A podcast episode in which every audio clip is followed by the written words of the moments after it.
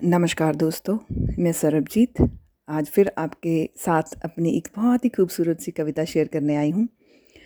इस कविता का शीर्षक है, किसने रोका है? आज बैठकर सोचा तो पाया, सच में मुझे किसने रोका है?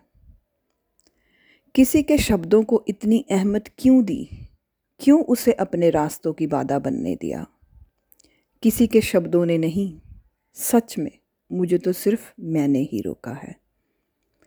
किसी को ठेस ना पहुँचे, हमेशा ध्यान रखा। क्या मिला? खुद को तार तार पाया। किसी ने ठेस पहुँचाने से पहले एक बार भी ना सोचा। और मैं खुद को रोकता रह गया और उसने एक बार भी ना रोका।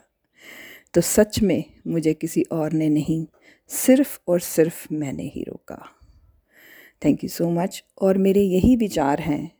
कि कई बार हम समझते हैं कि हमें किसी ने आगे बढ़ने से रोक दिया। कई बार हम बहाने बनाते हैं। सबसे बड़ा बहाना हम उम्र का बनाते हैं।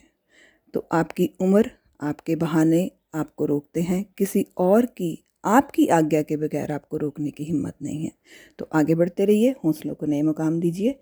इसी के साथ thank you so much and keep following for my next update thank you so much